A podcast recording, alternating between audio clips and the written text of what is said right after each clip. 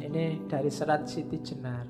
Ini juga disalahpahami. Ada yang bilang gara-gara ini dianggap pengikutnya saya Siti Jenar itu tidak sholat, tidak jumatan. Ada muridnya namanya Kilontang. Kilontang ini waktu diinterogasi antara lain yang diucapkan itu bukan kilontong ya kamu ngerti ini kilontong oke nanti jadi stand up. Katanya Kilondang bersujud-sujud tiap hari Jumat di masjid, menyembah kesunyian, kesenyapan, kekosongan. Itulah yang kalian lakukan. Kalau menurut wejangan guru saya, orang sembahyang itu siang malam tiada putusnya dilakukan. Hai Bonang, ini karena yang interogasi Sunan Bonang. Keluarnya nafasku menjadi puji, masuknya nafasku menjadi doa karena tutur penglihatan dan pendengaran disuruh melepaskan dari angan-angan.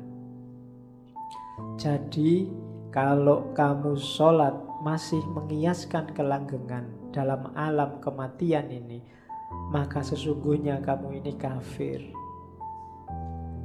Katanya Kilontang, yang pertama kita sholat itu sering kali hanya olahraga.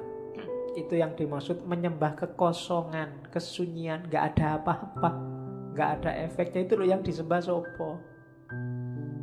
Fisiknya aja kadang juga tidak terlalu serius. Ada yang cowopetnya ngalang-alai pesawat mau take off. Saya, oh ya kalau Ramadan nanti ada yang terawihnya cepetnya luar biasa. Loh itu ngapain? Kita sholat kan sedang berkomunikasi loh dengan yang paling maha puncak. Allah yang tiap hari merindukan kita. Sedang berhadapan-hadapan itu kok kelihatan kita tidak kerasan sekali. Allah Allah Akbar.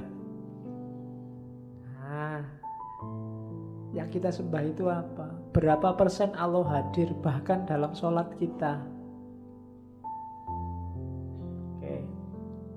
Jadi itu yang bahasanya Kilondang menyembah kekosongan. Kalimat lainnya sholat tanpa memahami hakikatnya seperti menyembah bumbung. Bumbung bumbung itu kan bambu itu loh. Itu kan ya memang luarnya sih kelihatan kuku tapi dalamnya kosong. Hatinya kayu, batang kangkung. Batang kangkung kan juga dalamnya kosong. Kosong melompong, hampa dampa kolong angin. Bahasanya kilontang jadi tidaklah sholat itu tidak begitu. Kalau hanya olahraga kita sedang nyembah bumbung kosong.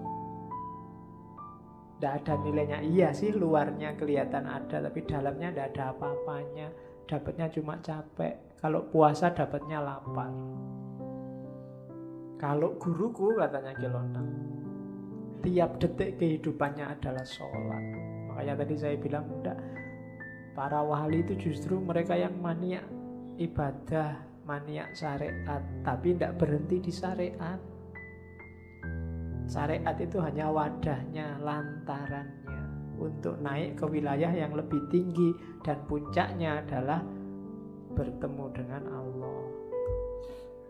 Terus ada lagi sindiran sholat yang mencuri katanya.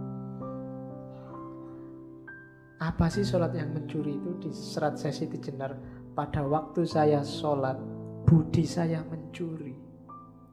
Pada waktu saya zikir budi saya melepaskan hati.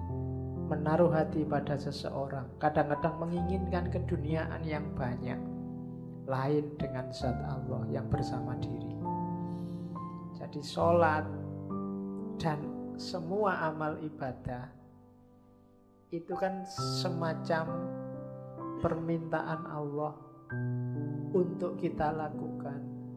Harusnya demi Allah. Tapi kita melakukan banyak sekali ibadah tidak demi Allah.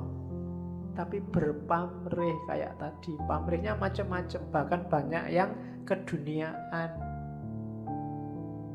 Barang siapa sholat jamaah isak dan subuh tanpa terputus maka rezekinya akan wah. Dan kita rajin sholat isak dan subuh tanpa putus ngincer apa? Rezekinya lancar.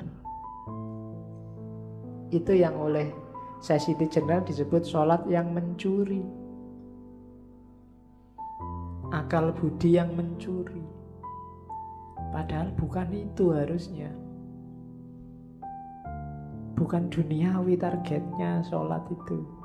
Jadi jangan ke sana kalau ke sana mencuri kamu.